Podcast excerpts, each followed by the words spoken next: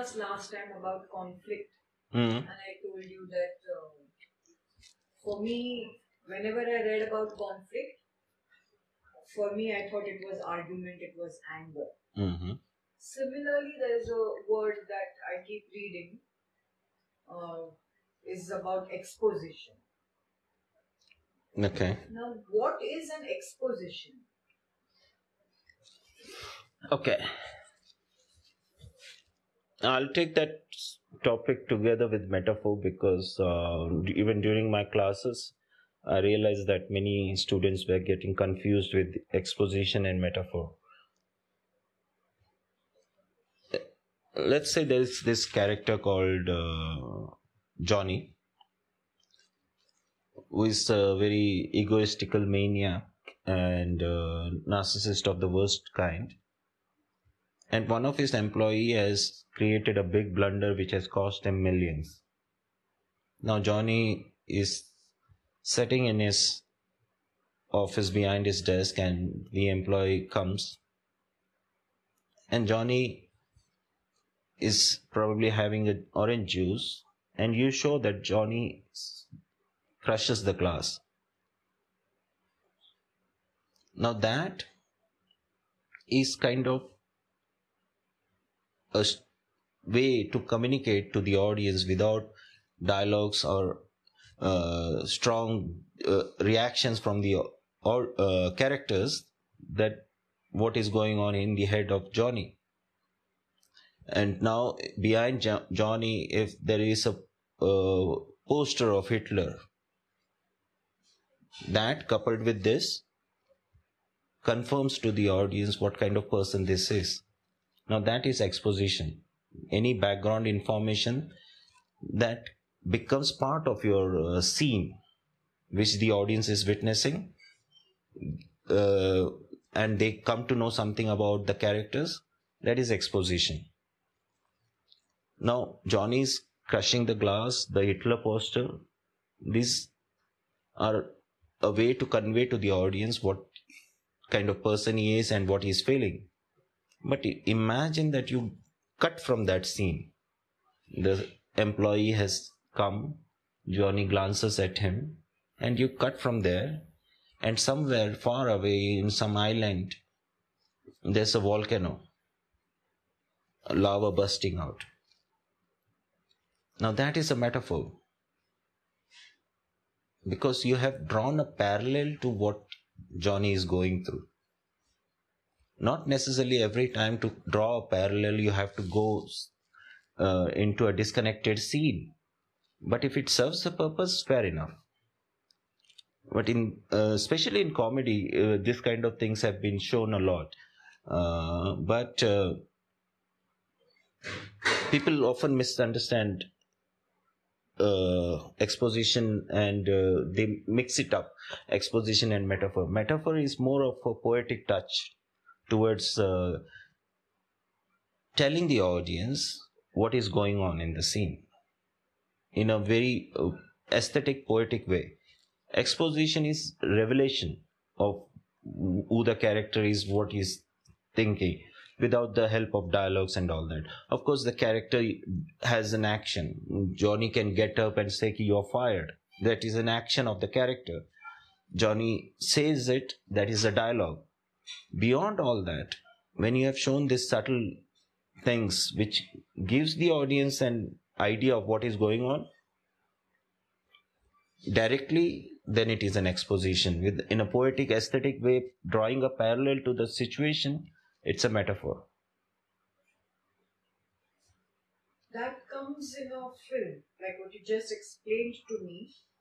no i think it started in literature uh, any poetry is incomplete with a metaphor and uh, any novel would have an abundance of metaphor you read a novel where uh, the author says her skin is pe- peach Peaches and cream. so then That's a metaphor. the author is tra- drawing a parallel and uh, telling you. And i think novel writing cannot possibly happen or poetry for that matter without metaphor.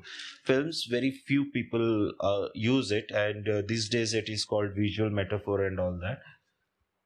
But metaphor is metaphor anyways so uh,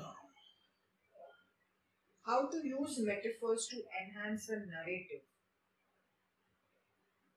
Like, I think when you said uh, author writes that her skin is like peaches and cream, I'm confusing it again with describing her skin. but it was by drawing a parallel to something that the audience already knows. Explosion of a lava audience understands what it is. You're drawing a parallel with that by telling what this person is going through. So when we talk about the skin, that's probably coming. I'm only asking this pertaining to writing, Mm, sorry, mm. Not, not writing a screenplay for a film or something.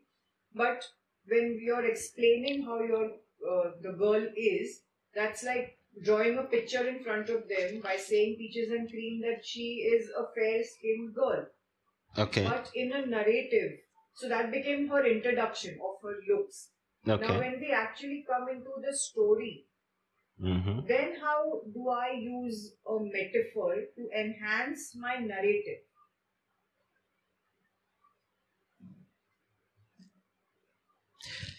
depends upon story to story but let me attempt it.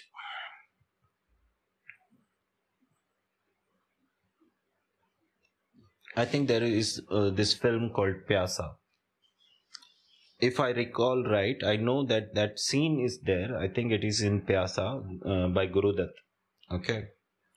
He's troubled by as a hero he goes through a lot of uh, trials and tribulations and uh, he comes to a point where he's a filmmaker. He comes back to the studio. And uh, he's standing with his arms touching the edges of the door and looking into the dark uh, studio with light behind him now you can't see the hero because he's not facing the light you just see a silhouette of a man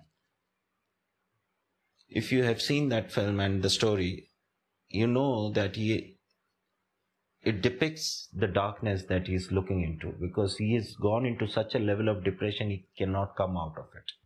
He's facing away from uh, the light. He's turned is fa- face around. is turned away from the light and looking into the darkness because after that, that character is never gonna emerge out of his darkness. So now that is a visual metaphor. That scene could have happened in a very simple way. As a storyteller, your job was to say what this character was depressed. You can sh- have shown him as drinking alcohol and uh, perhaps uh, fr- getting frustrated, hitting something. There were many ways to say that, show that. But the director chose that particular way of presenting it. Now, not necessarily the audience will get it every time, but when they get it, it creates a big impact.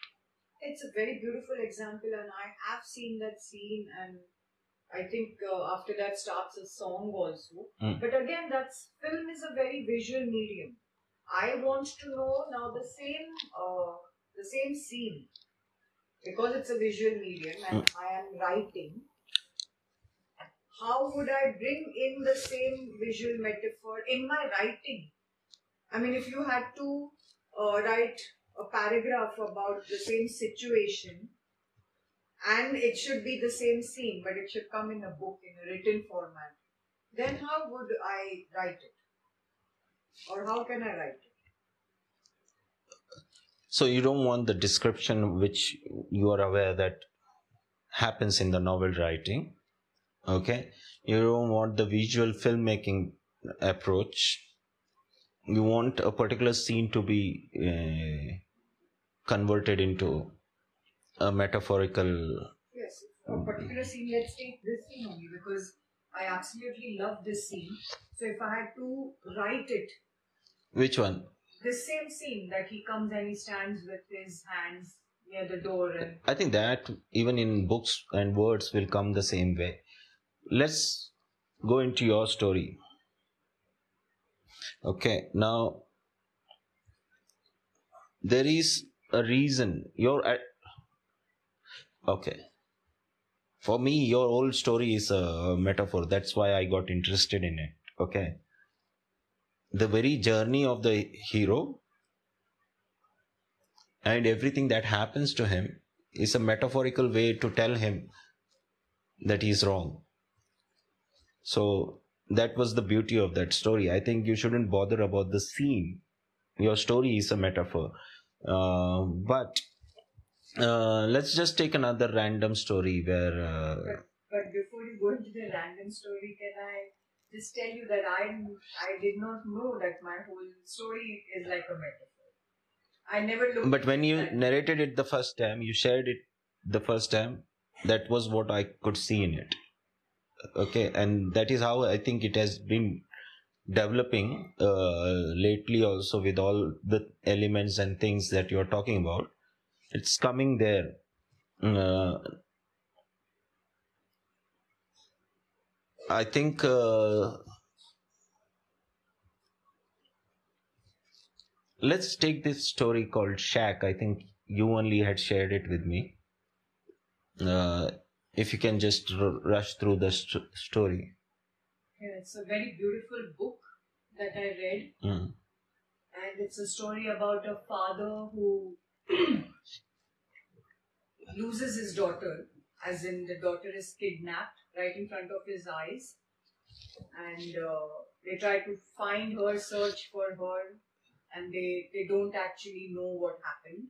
And uh, then they come to know that there is a serial killer, but they don't find the girl's body. So he is not sure whether the kid is dead or not.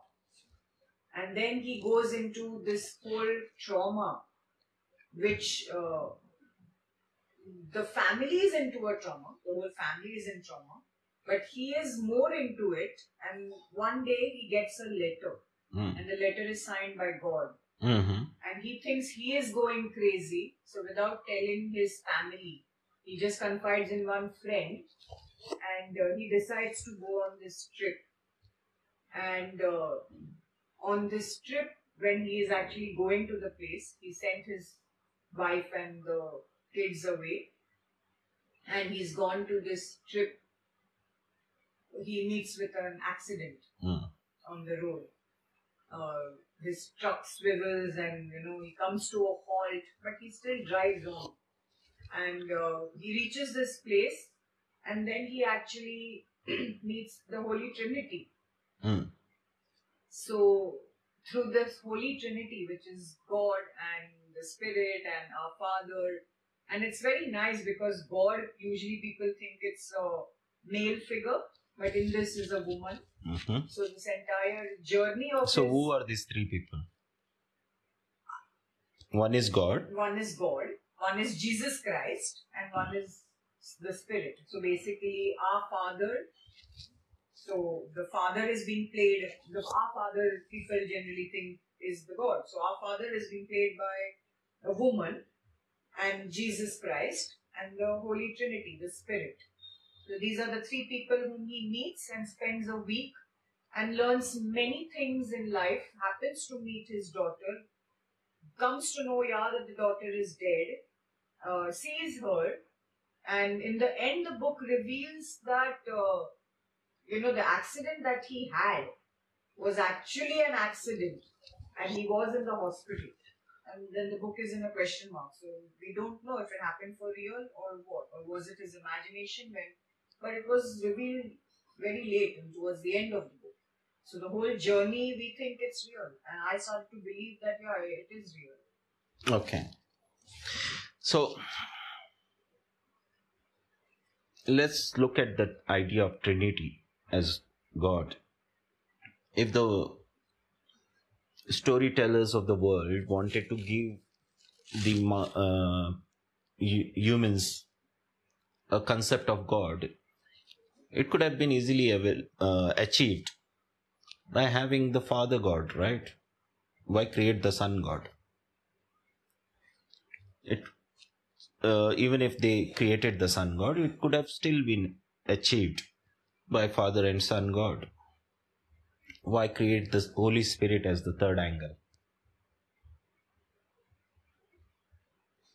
I never dwelled so deeply into Okay, so the way I see it is that universe is governed by polarities, uh, duality. But I feel that that is not the case. Uh, based on whatever I've read, of course, uh, and what I've understood and all that, uh, we see things in pair you know day night light darkness and everything else that we could uh, see addition subtraction uh, joy uh, sorrow pain pleasure everything is in, in a combination with the opposite. A lot of these things we see as black and white. Either it is pain or a pleasure.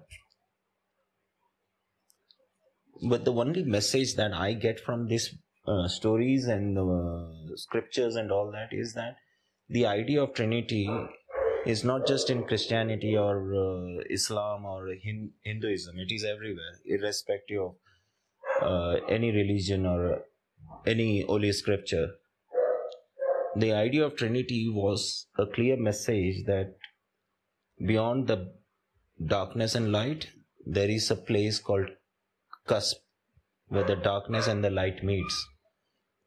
Beyond black and white, there is a place called gray. And world is a combination of all three.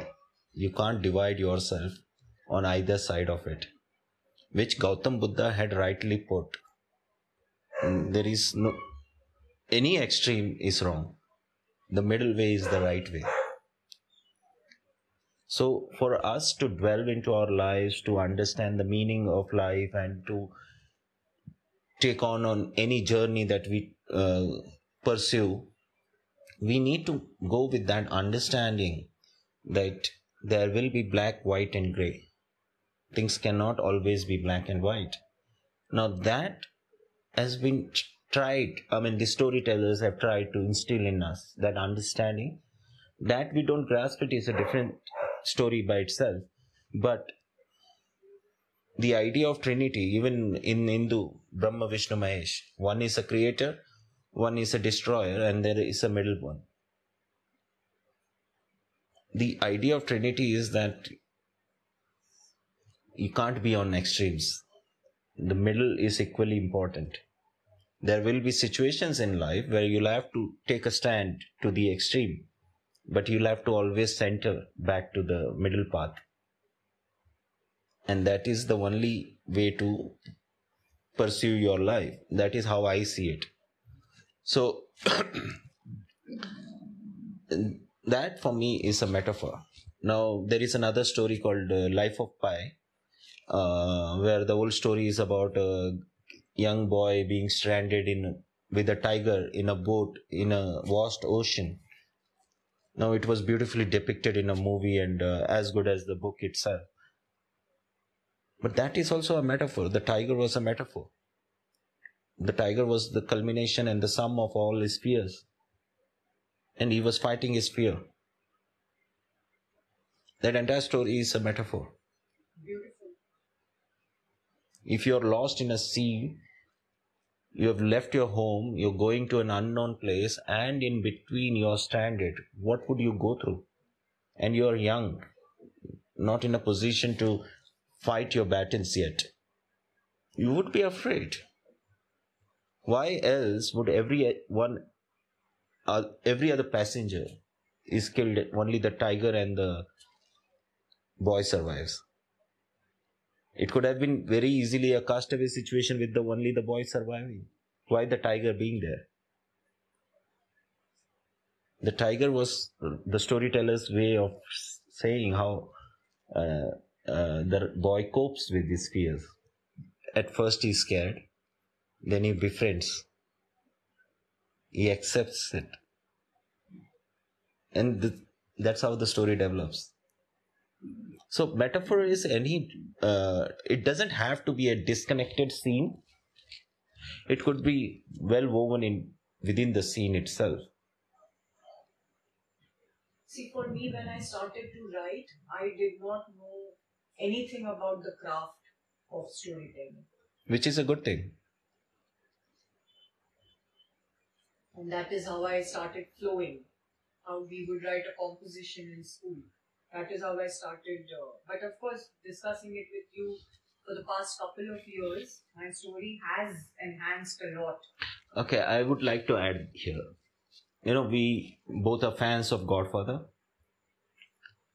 now godfather mario puzo wrote the i think classic crime novel at the time. And then he was approached for a uh, movie rights and you know asked to write a screenplay. From what i have read and all that mario puzo actually wrote the screenplay without knowing what screenplay was. Okay much later after the film was released and you know that he had actually pursued screenwriting like workshops and whatever lectures and tried to actually delve into what screen what goes into screenwriting. But his very first script was not a craft uh, a study in craft of screenwriting. And we know today history is proof that uh, that screenplay is being used as an example to teach other students what screenwriting should be. So time and again it only confirms my belief that uh, storytelling is more intrinsic trait a, a real talent than a skill. A talent that is there in you you have to just unlock. I'd give you full credit in unlocking that talent and I'm still not ready to go into any class. Still, I sit for your classes where you're teaching the craft of uh, storytelling or uh, screenplay writing. And my mind is still stubborn that uh, I don't want to get into the craft because that will just mar my imagination and I'll get stuck in the rules. So, am I going the right way or am okay. I going the wrong way? Uh, I'll cite an example about this why, if I am so against the craft, am I teaching the craft?